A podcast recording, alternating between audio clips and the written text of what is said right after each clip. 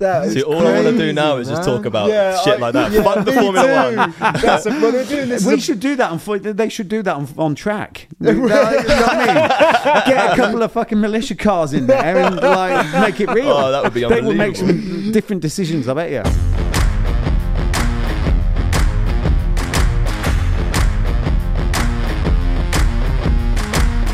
Ladies and gents, welcome back to another episode of the Pit Stop Podcast. Today is, again, another special episode because we're joined by a guest again.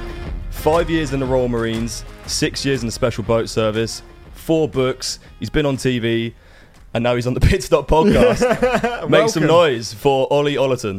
Woo! Woohoo! Thank you very much. Thank you for joining us. Yeah, it's a pleasure. Thank you, Jake. And God, I'm getting mixed up here. Jake, thank you, Fabio. Jake and Fabio. Yep. And I'll get there in the end. It's the elderly mind. The Alzheimer's is kicking in. That's what I feel like as well. How are you, man? Really good. Really good. Pumped. Feeling energetic. I'm actually really glad we're out of this dead zone we've been in for the past 2 years. So, you're telling me. For a front-facing business, we got hit hard. You know what I mean? So it's nice to actually be out there again, engaging with people. You can't beat any connection like the face-to-face connection. You know, you can do as many Zoom calls, and it's just the same as podcasts, isn't it? You do a Zoom podcast, it's never the same. Mm-hmm. But it was a good substitute while it lasted. But I'm glad to be out of that and getting our business climbing back up to where it should be. Amazing. Well, we're here at Breakpoint. This is the Breakpoint HQ, correct? That is it. In Shrewsbury. In Shropshire. A lot of people don't know where that is. So we didn't until that's a blessing until we mapped it. And this is a bonus episode for us because this is the first time we've done a Jake versus Fab challenge. So alongside with this podcast, there'll be a YouTube video of us. Yeah, you're just going to have to watch it because it's going to be pretty crazy. Oh, it's going to be. I'm actually really excited about that. Who do you think will win? Our first thoughts. Who do I think will win? Yeah. You know what? This is always the hard thing. It's like the program SAS: Who Dares Wins. Yeah. You can never judge a book by the cover because you don't know what's going on between the ears. Mm. Oh, I like it. There you go. Before we jump into the non-biased. Nothing to do with my amazing physique or anything like that. Exactly, yeah. If that's gone physique, then it'd be a different story. Yeah. Before we jump into the cool stuff, let's just whittle over the main subject. Yeah. We've been informed you're a new Formula One fan. I am a new Formula One fan, yeah. How long have you watched it? Listen, I've watched it on and off all my life, but it's the first time, because of my stepson, William, it's the first time I've actually sat down and really got into it, and then had like a personal commentator as well in my ear 24/7 that's telling me everything about anything from tyres to engines to the drivers to, you know, all kinds of information that I usually wouldn't bother with. There's so much to learn. Yeah, there is, but I you know what? Everyone thinks I'm not a team player. Sports person, you know what I mean? And also, looking back on my sort of life, I've always been more of an individual. You know, where people would think, you're military, you know, you must be an amazing team player. And that's one thing about the Special Forces is the fact that the Special Forces are a group of leaders. And they're a group of leaders that work together and adapt to being a team. You know what I mean? It's not the other way around. It's not like a team that has one leader. It's like you're a group of leaders. So really, I do like the individual team sports, you know what I mean? When it's one person against one person, you know, and a lot of the stuff I love about F1 is because it's not just about the performance of the car. You know what I mean? There's a lot of stuff that, you know, there's a lot more stuff that goes into it, the tactics, everything, the mindset, and that's the stuff I really love. Yeah, I mean, that's kind of the reason that we wanted to get you in is because of, I feel like we'll get onto this later, but anytime you have someone performing at their peak performance, it must be the same across like the mindset that you go into must be the same across different sports, different jobs. Like, do you know 100%. I mean, at the end of the day, you know, that's why I say I do a lot of talks as well. A lot of people think, you're ex-Special Forces, you must come, you know, cut from a different cloth. And I can remember the first time someone said that to me and I was like, rubbish. I bleed and breathe just like you. We're all the same. We make decisions based on emotion. And a lot of the stuff we do, you know, a lot of the stuff we did was obviously under extreme pressure, but it's still the same process. It's still the same mind as anyone else. Yeah. You know, some people have different severities, different exposure, but it's 100% the same. Mm. So it doesn't matter what walk of life you come from. We are all human. Well, most of us are human. So are you at the point with Formula One where you watch it every weekend or just every now and again? No, every now and again. So, do you know where we are this weekend? Do you have any idea? What is it? Yeah, I do know where we are. Fact checker in the corner. I can't pronounce it. Azerbaijan. Yeah, that's the one. I knew it was somewhere I couldn't pronounce. I saw it coming out. I thought I'd help you out. Yeah. So we are there. We are brand new as well. If you'd asked me that, I wouldn't have known unless I checked in the car. So we're brand new fans. We're going to be talking a load of shite today, probably. But the thing is, at the end of the day, what's the problem in that? There's all that ego that steps into it. You know what I mean? I know more than you. So who gives it? I went to the F1, because I love my motorbikes, as you probably can tell by all the motorbikes here. But. I went to the British Superbike. I know nothing about superbikes, but I love watching that motorbike go around the track and the whole race. That doesn't mean because I don't know the history of everything. I don't know all the riders, and it doesn't mean I don't enjoy it just like everyone else. It's like... That's it. That's the gap that we've had to step into. Formula One as a whole is like a fortress of a business, right? Yeah. And they haven't really had people come from nowhere without being with a big brand. Yeah. Just go in and do all this stuff. And we've just launched this on our own. Yeah.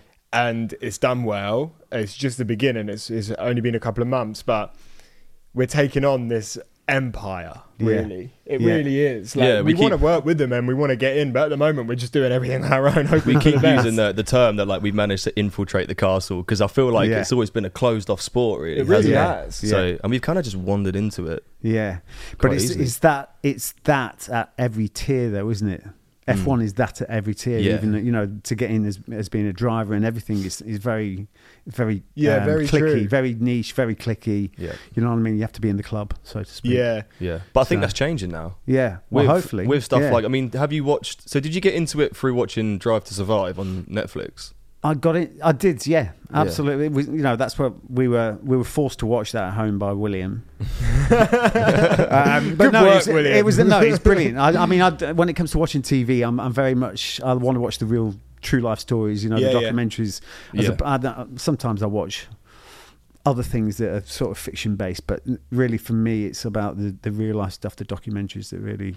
I completely agree. I was never into Formula One at all. I used to look at it and I was just so bored. Don't get me wrong. Still, sometimes in the middle of a race, I get so bored. Yeah. I'm honest. I'm not even a cars person, really. Yeah. But once you can start learning about the life of these people and the journey and the training and how intense this is and all the business behind it, the money, I get 10 times more fascinated. Yeah. And now I don't just see it as a race. I see these as humans that push into that, the very limit every week to get to where they want it. Well, peak performance. Yeah, and exactly. It is that for me. And Drive Survive's shown that. Yeah. So it's been great for the sport. Yeah, I think it's been good. Yeah. Mm.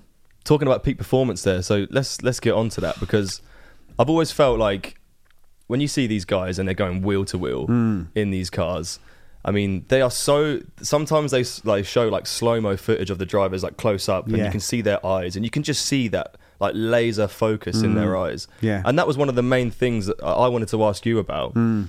When you're in a firefight and you've got bullets pinging over your head, I mean, you're in that same zone. Mm. And I hear a lot of people say that time slows down in those moments and shit. But could you explain to me a bit more about when you are in that fully focused zone?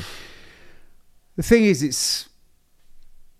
That moment is what I discuss a lot of that with corporate clients, etc. The slowing down of the situation. Let me talk about what happens when you get into a very stressful situation. And this is what the F1 drivers must go through as well, is the fact that you're breathing. And this is what F1 drivers and anyone at that peak performance has to control. It's your breathing. Because before you know it, you get into any stress situation, you're breathing. You don't even know you're doing it. It's like falling into cold water, but there's no water there. Mm. Your breathing becomes erratic. And what happens then is cortisol starts to increase.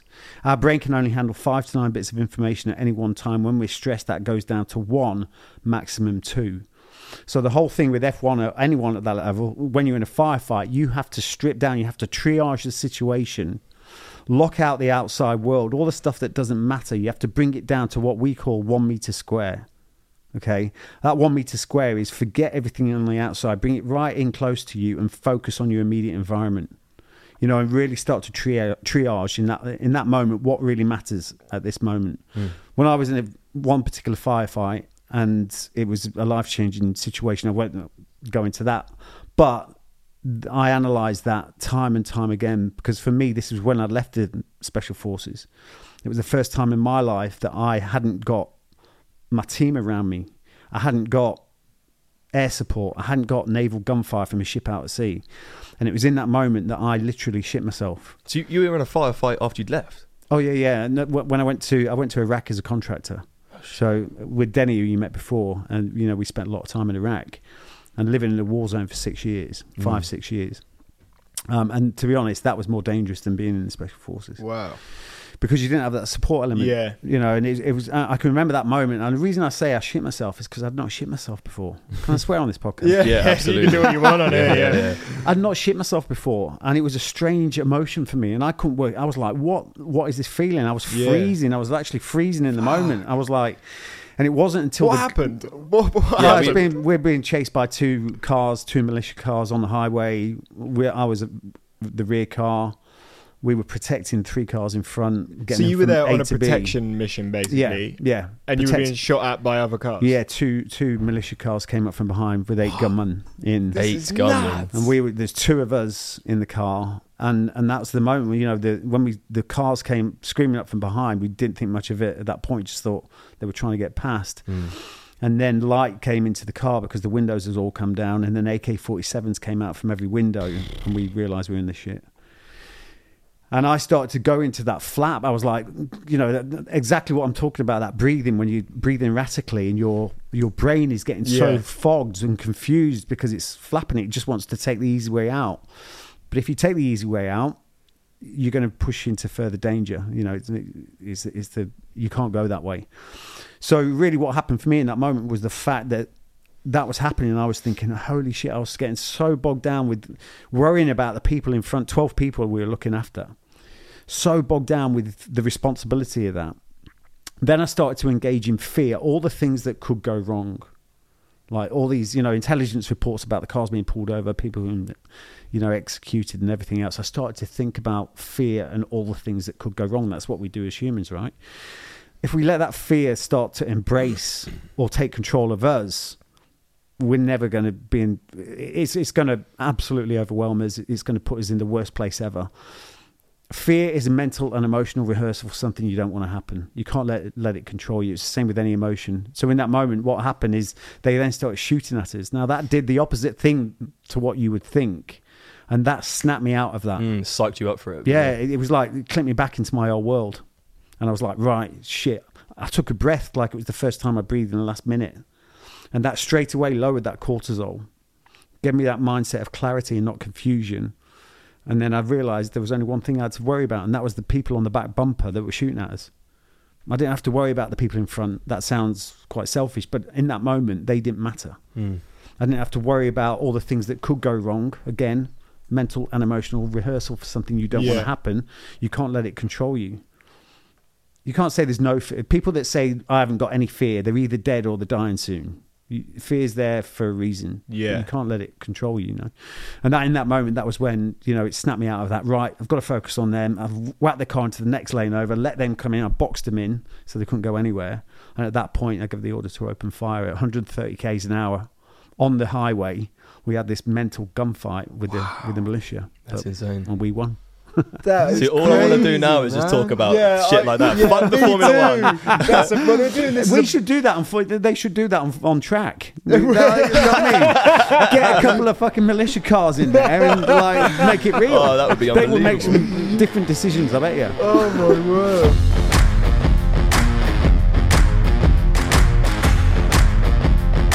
But honestly, the reason I think it's important to talk about that is because that is exactly what they have got to control on track. Yeah. Mm. You know, I don't need to know who they are to know that they've got to actually go through that. They've got to control their breathing.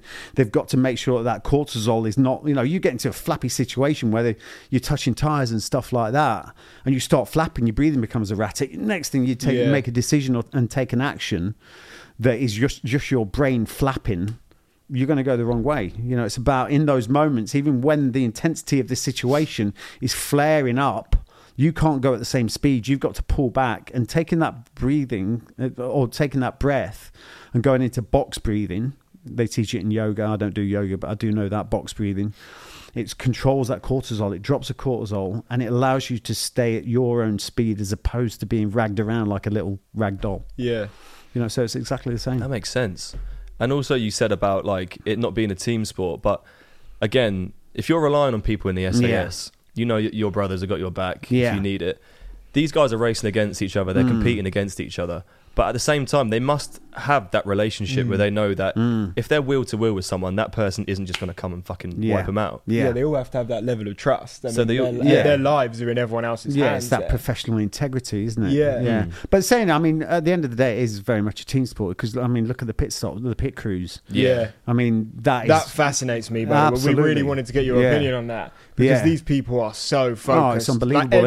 Any slip of that process. And everyone not knowing someone not knowing what they're doing in that moment can cost a second. I mean, a second's massive in that. Yeah. You know, at that level, isn't it? Definitely. I mean? So really, I mean, it is very much a team sport in that, but it relies on one person to be the front man, I suppose. Yeah. So. No, those pit stops are crazy. Again, just like razor focus and... Well, we saw it for the first time in Barcelona, didn't we? That's when we could actually see the pits. And we just saw them. They ran out. They're so prepared. Yeah, we got walked into to see it and get done and that. And we have no idea. Yeah, we don't know. We have no idea. Don't ask. We have no idea how we've managed to wangle some of the stuff we have already. It's been pretty weird. Well, we had a mission today to actually get you to get us F1 tickets. So I don't think they're going to be able to do that, Will. Oh yeah, Silverstone.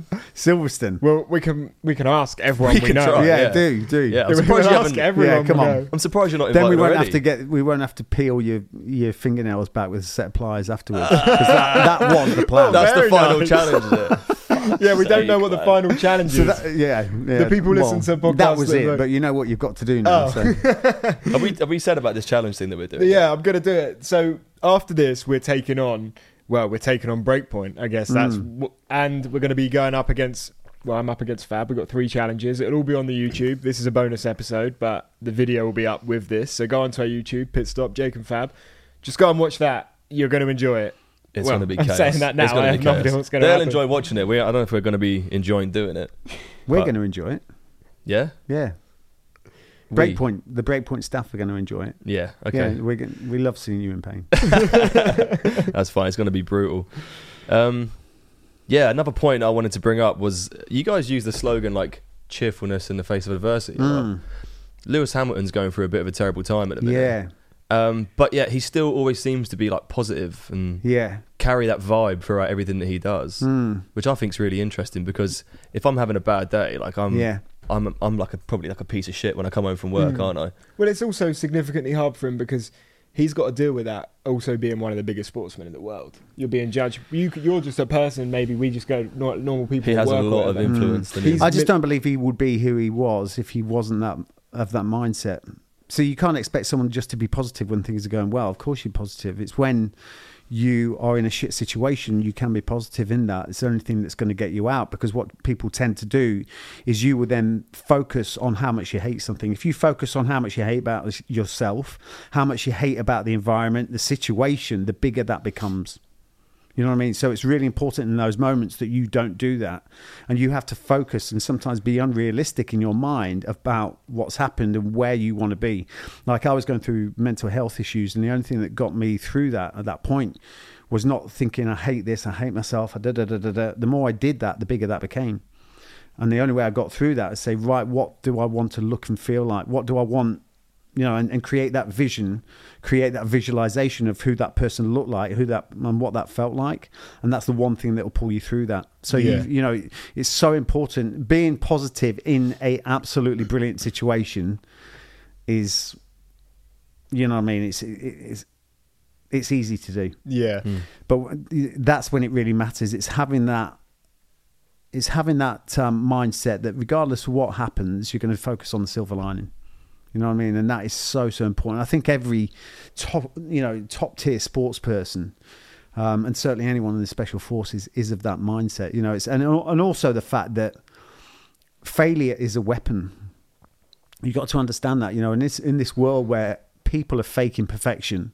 Yeah. You know, I actually call it egogram. I agree. Yeah. Everything Instagram online is egogram, isn't it? You know, it's like everyone is faking perfection. I agree. And it's creating this very false world, because then everyone that aspires to be like someone else that's successful has got this perfect picture, this picture of perfection. But they've got to, you know, if kids, or anyone really, but kids, especially kids, because they're growing up into this, if they could understand that failure is an absolute weapon. I'm going to keep on failing for the rest of my life because I know my goals are big enough. My books are all about failing. You know what I mean? It's all about the failures. What did we learn? 3 points what went well, what didn't go well, what am I going to do differently if it happens again? You know what I mean? It's about having those debriefs and those points. But the people that then go, oh, this is shit, I'm not good enough, and I'm going to go back to where I was because that's safe. They're the people that just don't go on in life, and then later in life go, I can't believe how shit my life is. Yeah, I wish I'd have done something else. Yeah, but it's just about those points. What did I learn? You know, and if you don't fail, you're not working hard enough. And that's the thing. What are you going to do? Tiptoe through life until you die? Yeah, it's like unfortunately, a lot of people are short-term discomfort for long-term gain. I hear people say all the time. Good work, fam. That's Breakpoint's bloody. We're spreading. We're changing the world. Shit, that's where I saw it. Yeah. On the Breakpoint. Short-term discomfort, long-term gain. Look, you didn't just read down the wall. Read out. Are you joking? No, you didn't even know that was there. He'd seen it. He'd seen it already. I loaded it. It registered. I've seen it everywhere. Well, at least you know it's going in. You know what? I think I know who's going to win the challenge. Well, you. God, you'll be lucky. Oh, God. But that is it. It's all about short. That's what Breakpoint is all about, because people, you know, actually, when we first started this business, people wanted us to change the name. They're like, look at the world you come from. Look at the name of the business. And it does. It creates a breakpoint. We're going to break. But it's not. It's about a mental breakthrough. It's about those moments of opportunity when things are getting tough, where you keep pushing into that discomfort in line with the chosen goal. You know what I mean? It's just understanding that if you want any kind of a success in life, any kind of to change anything, whether that could be negative habits or doing something that's pretty much out there, you're going to go through a level of discomfort, and nothing was ever great unless at some point you doubted your ability to do it. So it's really about pushing through that short-term discomfort, long-term gain. And again, the way that people are wired, we're wired the opposite way to take short-term comfort, but that leads to long-term pain. That could be relationships, drugs, alcohol, whatever it is. That can be all a manner of those things, or a combination of. But we are wired to take short-term comfort. We are wired to take the path of least resistance and to conserve energy. That is our survival instinct. Once you start to understand that and realize it's not just you, and it's, you know, we become very insular when we start to fail, and when we start to have mental health issues, we feel lack of motivation and everything else. But it's just once you understand the way we're wired, it changes everything. Like I always say, and this will relate because it relates to engines, but... Oh, we know nothing about engines. Neither do I. Well, I do know a little bit. You probably know more about us than the engines. I hope I do. I hope I do. And that's, I'm not being disrespectful there. Oh, no, I hope after 51 years, I do know a bit more about an engine. And with all the things I've got, toys. But really, at the end of the day, a mechanic can't fix a motorbike, a car. He can't get it running to the best of its ability unless he knows how the machine works. It's the same with anything. It's the same with the computer, isn't it? We're no different. Humans are no different. Once we understand how we work and why we do the things that we do, we start to get an understanding. It's like exposing our weaknesses. Going back to that thing, if we're always faking perfection and we're never prepared to expose our weaknesses, it's like having a thief in your house that you've got locked in the inside and is thieving from for the rest of your life, and you don't expose him. You know, that's exactly the same thing. You have to expose your weaknesses, otherwise you just don't get anywhere. You're just creating this picture of perfection, and your whole aim in life is to create a perception of happiness and all good and everything else for the audience, not for you. I think most people do that these days. They do. It's like we become the byproduct. Oh, God, yeah, I mean? Think about it. If people go and... This is true as well. If people go and land an amazing job, or people go and do something cool, the first thing they do is whack it on Facebook the best photo. You're not ringing someone or not meeting someone. Yeah, but they don't put their failures on there. That's what I mean. Yeah. Like, they don't put any of the shit on Instagram. No, that's what I mean. But it's so bad for relationships, because... Yeah. Especially because, you know, girls or boys see stuff online that isn't real, or...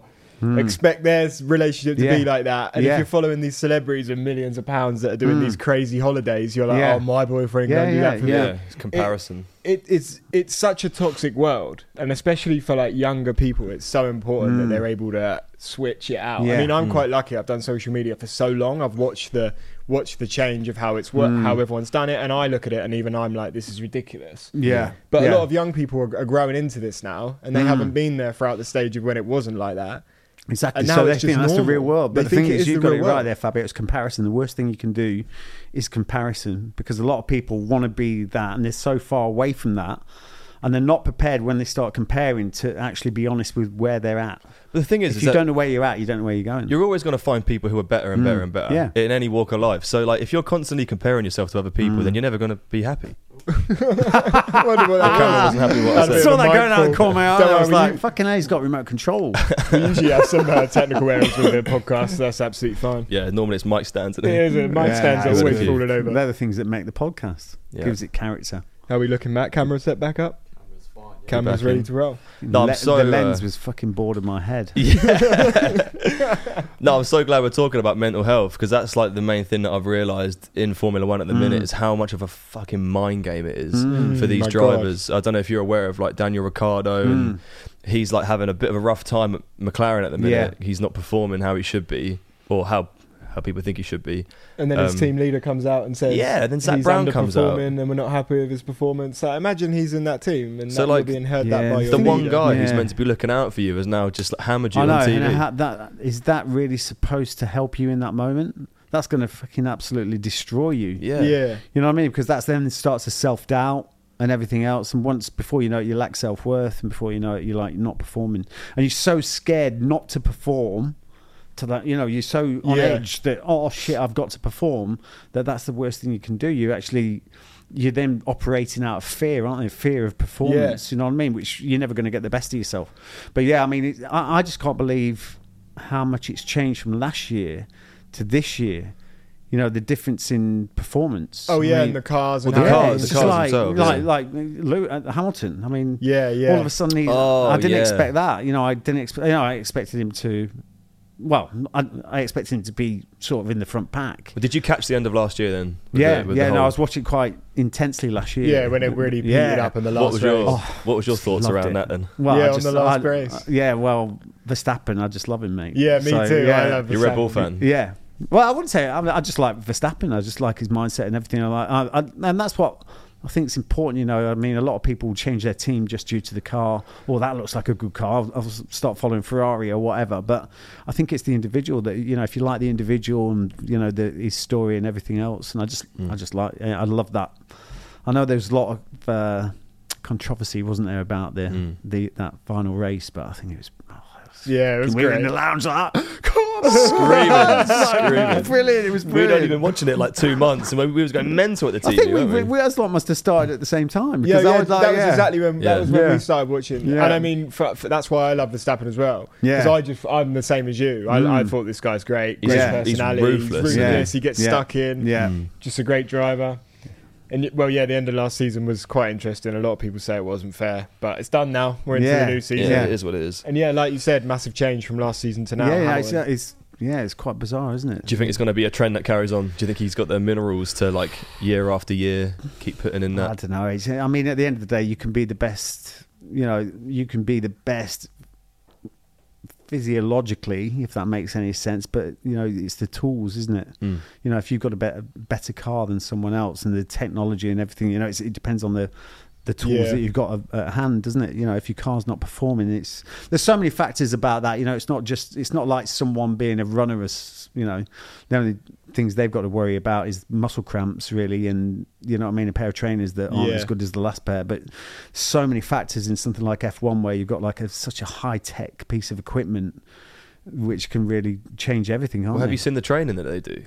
Yeah, like with the neck weights. Yeah, no, and everything exactly. Like that. Yeah, that's pretty brutal. They should come on Breakpoint. We should get them here. I think they'd be too.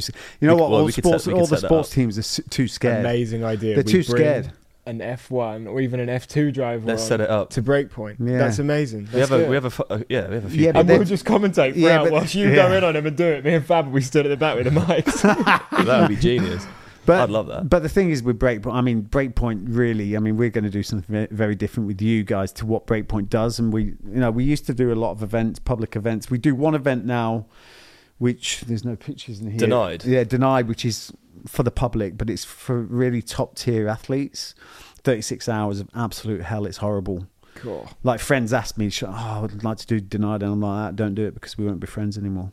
Fuck. You know, it is horrible. But the development afterwards in that short period of time is unbelievable. 50% pass, thereabouts. But the people that pass, even the people that don't pass, you know, they're such breakthroughs, major breakthroughs. Really? Yeah, major breakthroughs. But the thing is, when we do corporate stuff, it's all about mindset. We go and tap into character assessments based on neuroscience and everything. We don't, you know, so that's when it comes to, I'm just saying this because if any sports team is watching now, any F1, we don't beast people. It's all about the mindset. So the corporate stuff and the more professional stuff we do, it's not about the physical, it's about the mind. Because that's where it all starts. I was thinking that today. It's like a lot of questions people ask is like, oh, is it the mind or the body? And I'm like, there's no difference. They're not separate. You know what I mean? They work. People seem to separate the mind and the body. Yeah. I can't do that without thinking first. That's true. You know what I mean? I can't do anything without thinking first. It's all got to work together. There's no separation. You know, so once we start to understand that, it helps us. All right. Well, any F1 drivers out there. That's a bit of a tip for you to do this afternoon. Yeah, let's put the shout out there to anyone listening. But I meant for your challenge. Oh, yeah, all right. It's all about mind and the body. Okay, all right. We'll remember that. Noted. Oh, I've taken it loads. I'm ready for this. It's a full 360 approach challenge. I'm prepared. I don't feel any more confident than I did this morning. See, Fabio's the realist. Yeah. You're the optimist. Yeah. I'm still going to win. But any F1 drivers out there who want to take on the Breakpoint Challenge, hit us up, hit Ollie up. We'll set it up. It'll be amazing. Yeah, we'll do it.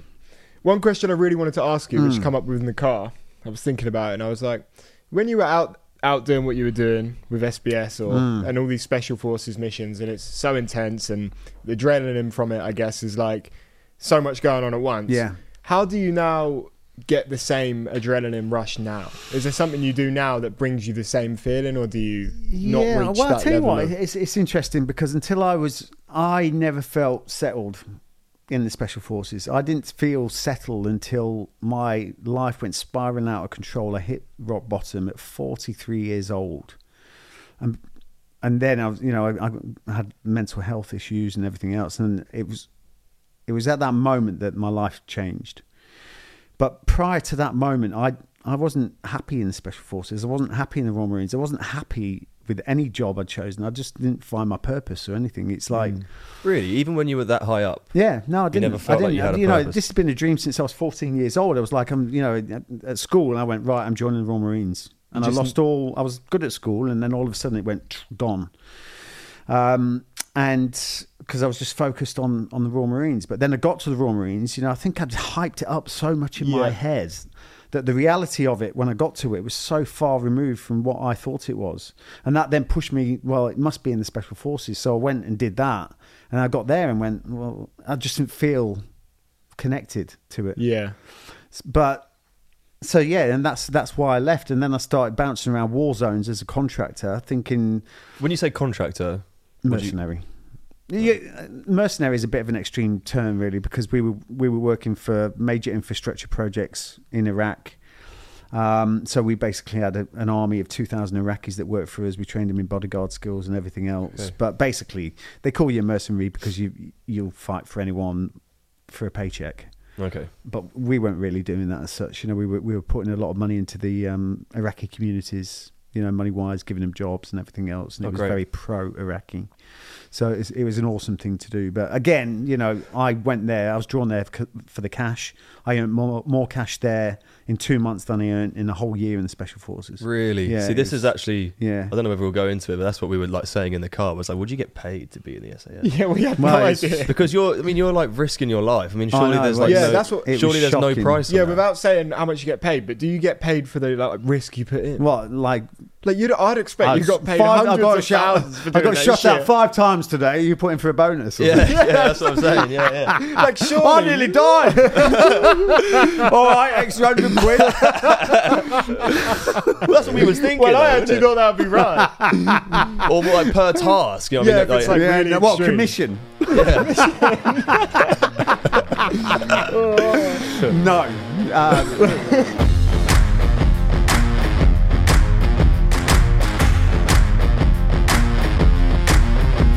Yeah, the fact of the matter is you don't get paid much in the military. You know, my wages weren't quite... To risk your life, though. Yeah, but going to Iraq, I mean, Jesus Christ, as a contractor, an ex-Special Forces contractor, and this was back in 2003, you know, like 13,000 a month tax-free. which was even decent. That's decent money that's today. That's great. Yeah, that's really good. You know what I mean? Back in 2003, that was absolute. Yeah. You know what I mean? It was like coming out of the military. So that was the draw card to go over there and do that stuff. But again, I didn't feel connected. We're going back to your question. I didn't feel connected. So, and it was only when I came out of there, I went, I got away from Iraq because my mental health was started getting really bad. And I needed to be out away from a war zone. And then I went to, I said I was never going to go back doing anything that would put me in danger, but then I stumbled over something that was incredible, and that was rescuing kids from child prostitution, slavery in Southeast Asia. And wow, that was the turning point.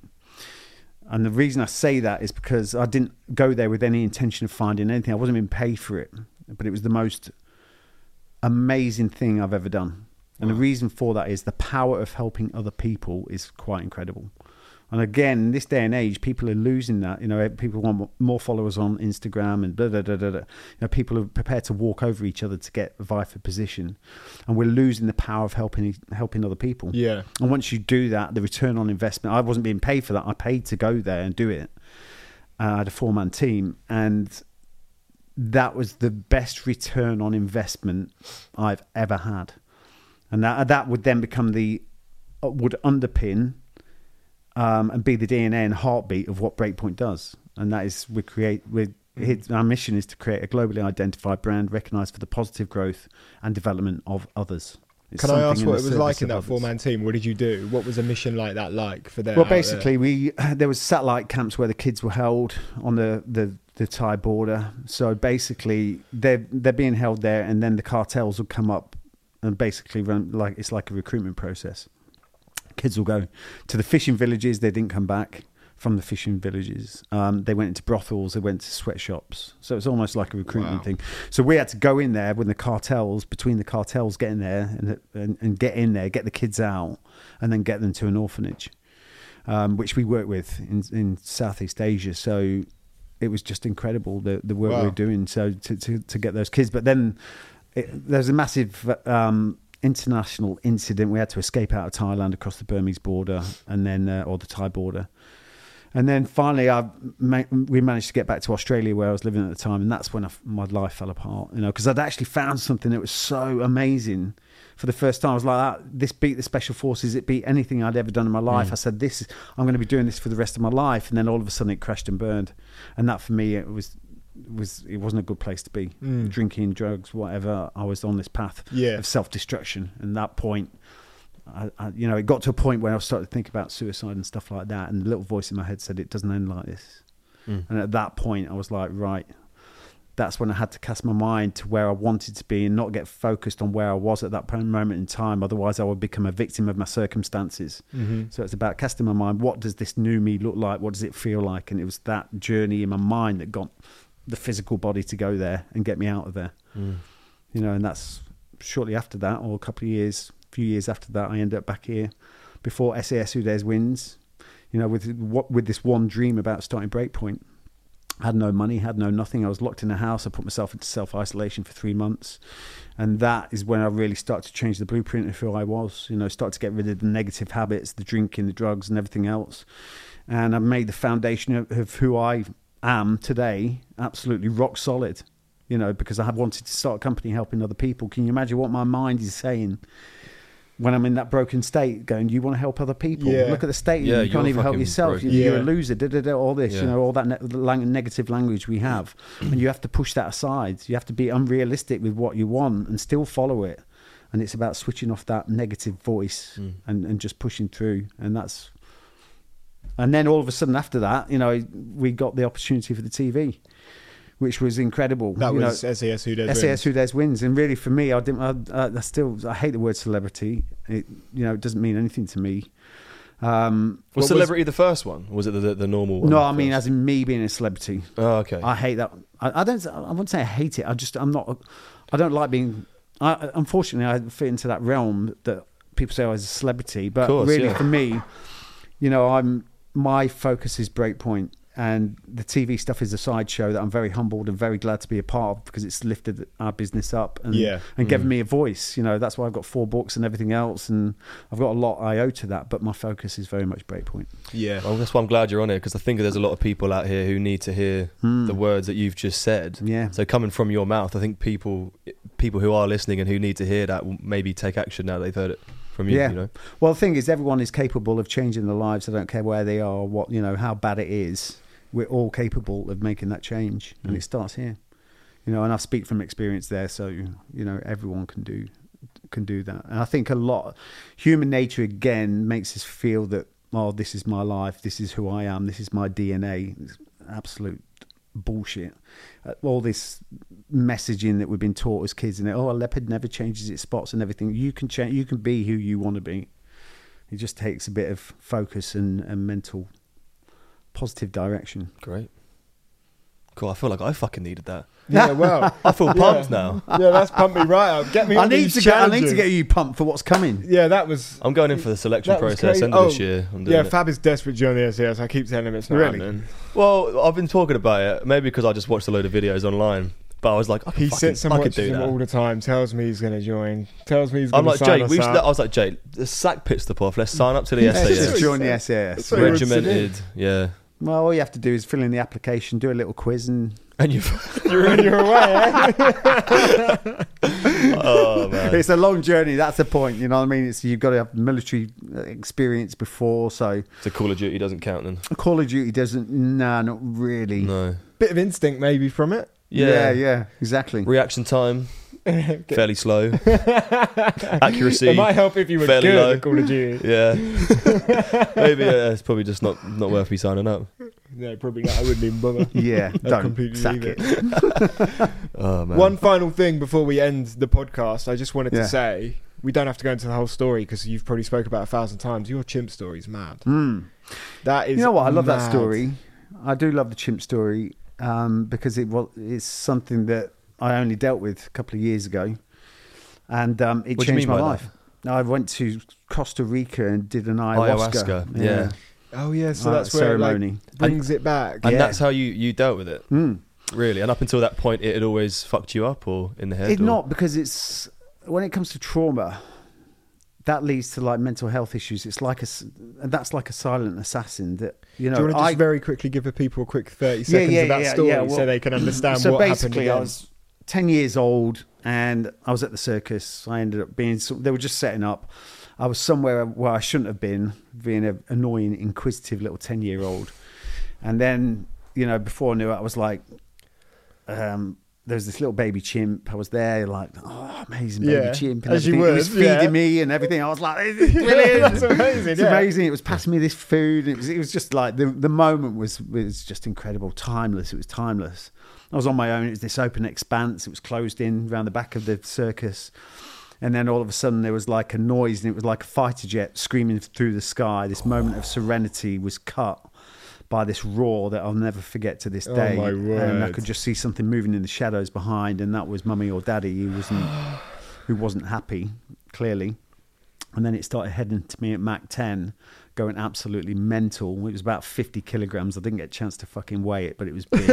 Yeah, a lot bigger than you. Bigger than me. 10. And the thing pounced about 20 foot through the air. Yeah, they can jump. Yeah, and like landed on my chest, pinned me to the floor. So it's literally you're on the floor and it's on top of you. On top of me, yeah, on my chest. I'm 10 years old, yeah, and it's beating the shit out of me. Yeah. And it's just like a drummer in a rock band with its fist coming down to my chest. And then it started biting me. Yeah. Blood starts flying everywhere. There's bits being ripped off me, and it was that moment that my life flashed in front of me. It didn't take long because I was fucking 10. It was like, but in that moment, that's how you reacted so quick. But in that moment, I had to do something. You know what I mean? It was instinctive at that point, and I took the fight to the chimp at 10, and that's really that. You know, and basically what happened, I managed to get my knee up to my chest. I smashed out as hard as possible into the chimp. Yeah. Knocked it to the floor, and that gave me a few seconds just to get out of there. Hell. I was racing across on my back, trying to get away. As I'm looking up, this thing's getting to its feet, and it's like angrier than ever. Yeah. You know what I mean? It's like so angry now. It's like coming at me, final attack, and it just pelted at me. And then it got to about there, and the chain caught it down the neck. And if it wasn't for the chain, I wouldn't be telling the story. But that, for me, is Breakpoint. And that was my first Breakpoint. And the reason I say that, and I always use that story, especially in my corporate stuff, is the fact that that is short-term discomfort, long-term gain. Short-term discomfort, 10 years old fighting a chimp. Long-term gain, the fact I'm telling the story. And also the fact no matter how bad your situation is, you always have choices. I think it says a lot about you as a person, though, because if I think me as a 10-year-old, like, I can't imagine myself. Well, I can't imagine myself having a chimp attack. I think you would be surprised, though. But I think you. Do you reckon everyone has it in them somewhere to be able to? You know, I did mention about these challenges. Yeah. Oh, well, we're about to find out. It's a fucking giant chimp next door. Oh, my God. Imagine that. This is that'd be brilliant, wouldn't it? Or just a guy in a monkey suit. Yeah, yeah. Oh, my God. So, anyway, the ayahuasca. What were we saying? Yeah, I know. I've heard of the story. Yeah, yeah. It's so fucking amazing. No, where were we going before? You said tell everyone about I can't remember where we were going with it. Yeah, it's the thing that brings it back or whatever it was. Yeah, I think. Oh, yeah, yeah. The fact of the matter, when you go through something like traumatic event, when you have, you know, and everyone, if they haven't yet, you will do at some point, go through a traumatic event. But childhood trauma is probably one of the worst because you're like a sponge, you know. Yeah, yeah. So really, for me, at 10 years old, being attacked by that chimp, you know, one thing that you do, is, again, it's like a self-preservation mechanism, is to be able to lock away the intimate trauma. And that helps you get through the short term. We lock it away, push it to one side, but you can't leave it locked to one side. It's got to be dealt with at some stage, and I didn't deal with it. So that then started seeping out all the way through my life. You know what I mean? When I look back, you know, hindsight never won any wars, but it's good for reflection.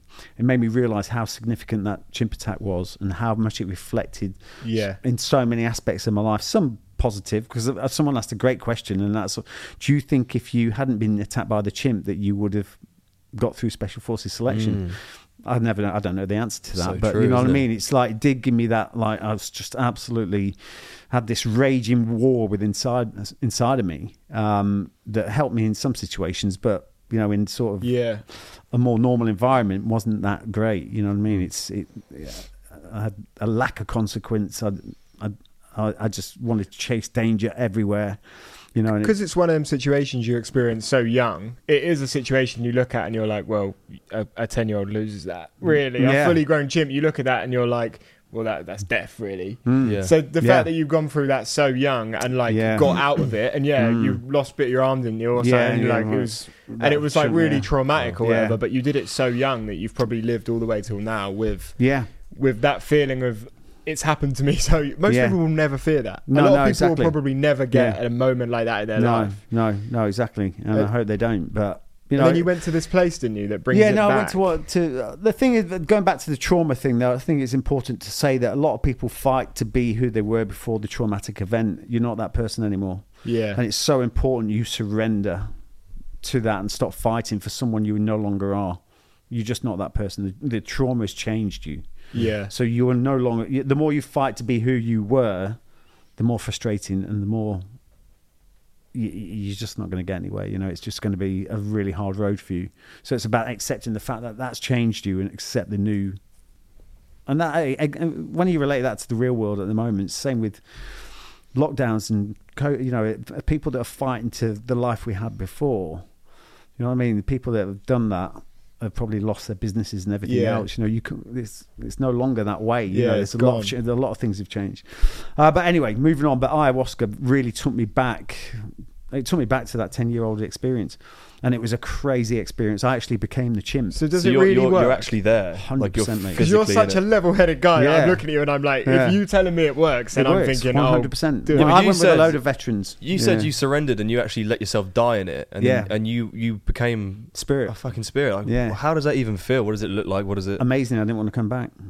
I've heard that before. I didn't want to come back. It was just like this. It was just like this world where you're no longer a person. It was just, I was in this spirit world, and it was just noises and sounds and colours and everything. It was just like unbelievable, and it felt just amazing. It was just brilliant. What? That's mad, isn't it? And I didn't want to come back. I was like, this is me. I'm not going back. And then the voice again, my head said, it was like, people need you. And then I came back into my physical body, and it was just amazing. But for me, it was like I was fighting against dealing with the chimp, even when I was under, like, taking the medicine, which is, it's a psychedelic, centuries old. Was plant it like medicine. A tea? Like it's a plant, it's a plant. Yeah. It's a mixture of two plants together that they make into a tea, which is then highly hallucinogenic. So it takes you to a clearly different world. And, you know, for me, it was so important for me because I went back and all that time, you know, subconsciously or consciously, we're great at being victims as humans. You know, you give someone a chance of being a victim, they're like, oh, poor me, you know what I mean? And that was kind of like me, all that through that. It was, oh, poor me, I got attacked by the chimp and everything else. But I actually went back into that experience and it was like I was actually there. It wasn't like just a little dream. So do you like see it? I felt it. I didn't feel it. I felt it. I was feeling it. I was looking out my eyes as a 10-year-old. Oh. But did you know that you're in this dreamlike state? In the dreamlike state. So well, when you're it's so real. You're so lost in that world that you don't think, oh, I'm dreaming. You know, you're not separate. You're not aware. You're not aware. You're just in it. And how long does it last in the dream? Well, it depends. Different parts of it, but you know, you're under at the height of it, you know, for an hour, a good hour of intensity, you know, 4 or 5 hours we were, you know, under the medicine. But 4 or 5 hours, yeah, you're into you're all the way through the night. So you start about 7:30 in the evening in the jungle in this Maloka, and you're under the trance and on the journey for a good 4 or 5 hours. I was thinking it was like 20 minutes or something like that. I want to go and do that. No. But basically I came out, I was talking about the victim and I was the boy, and then all of a sudden I heard that roar that I heard when I was, you know, when I was a kid, I recognised. And then I was thought, oh my God, the chimp's coming to us. So that intimate trauma I talked about locking away was about to be unlocked and I was so scared of that. And then all of a sudden it flipped. And I then went into the chimp. Oh, wow. And I was then looking at me over my little baby chimp, you know. And it was crazy because I could feel all the hair on my body. I'd just been laying on the ground because it was a hot summer's day. I could feel the leaves dropping off my back. It was that intense. That's and afterwards, when we had the debrief, I was actually there like a monkey in the Maloka. My fists were on the floor and I was screeching like a chimp. Wow. Yeah, it was that real. That's mad. And then I had this computer sort of readout like Terminator at me, which was going threat, threat, threat. And I was about to go and attack me, but that was the first thing. I didn't go and attack me, but that then taught me so much compassion for the chimp. It took me out of being the victim and made me a part of the whole thing as opposed to the most focal point of it. I stepped into the chimp's arena that day. It didn't come looking for me, and it was doing what any mother would do and protect its young. And that changed everything for me, the compassion and everything I had for that chimp then. And that changed everything. So I have a question for you then. How would you suggest, before we wrap this up, how would you suggest people deal with their trauma in the past without taking a psychedelic hallucinogenic drug? Yeah, at the end of the day, you know, there's different ways. A lot of people won't want to do what I've done. That's quite extreme. But I do believe if you get the opportunity to do it properly. I can see why you did it, because you were so young. So the memory would have probably been a bit faded. Well, I didn't know it was going to happen. I didn't know I was going to go back there. I didn't believe I was going to go back there. My life is great now. You know what I mean? I was like, oh, life's great. I didn't know what I really wanted from it.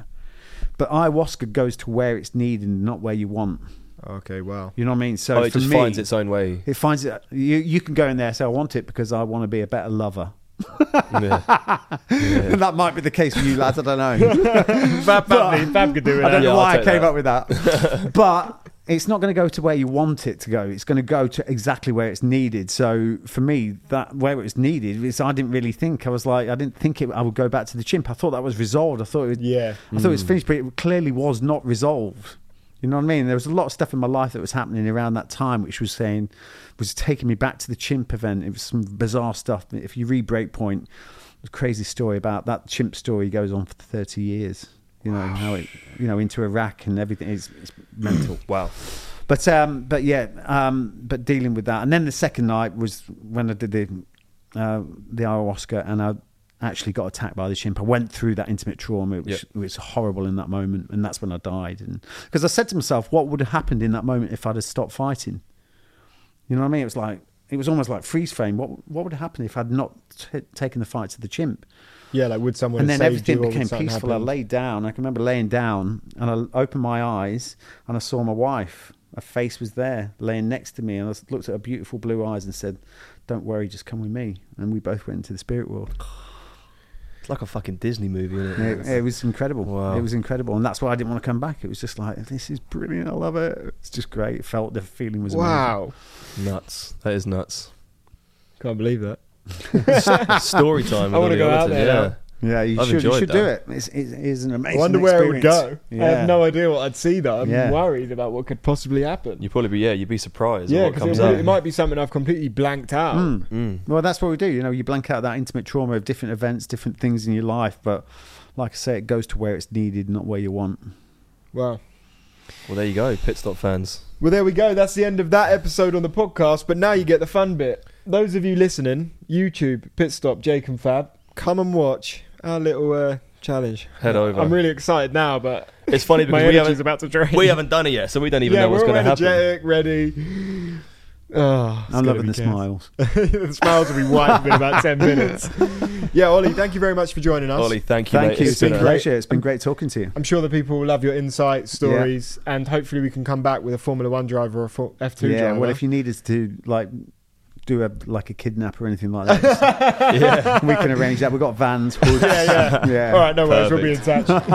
Ollie, man, thanks so much, mate. Thank you very much. Thank you. Class. Bye. Class. Done. Class. Lovely.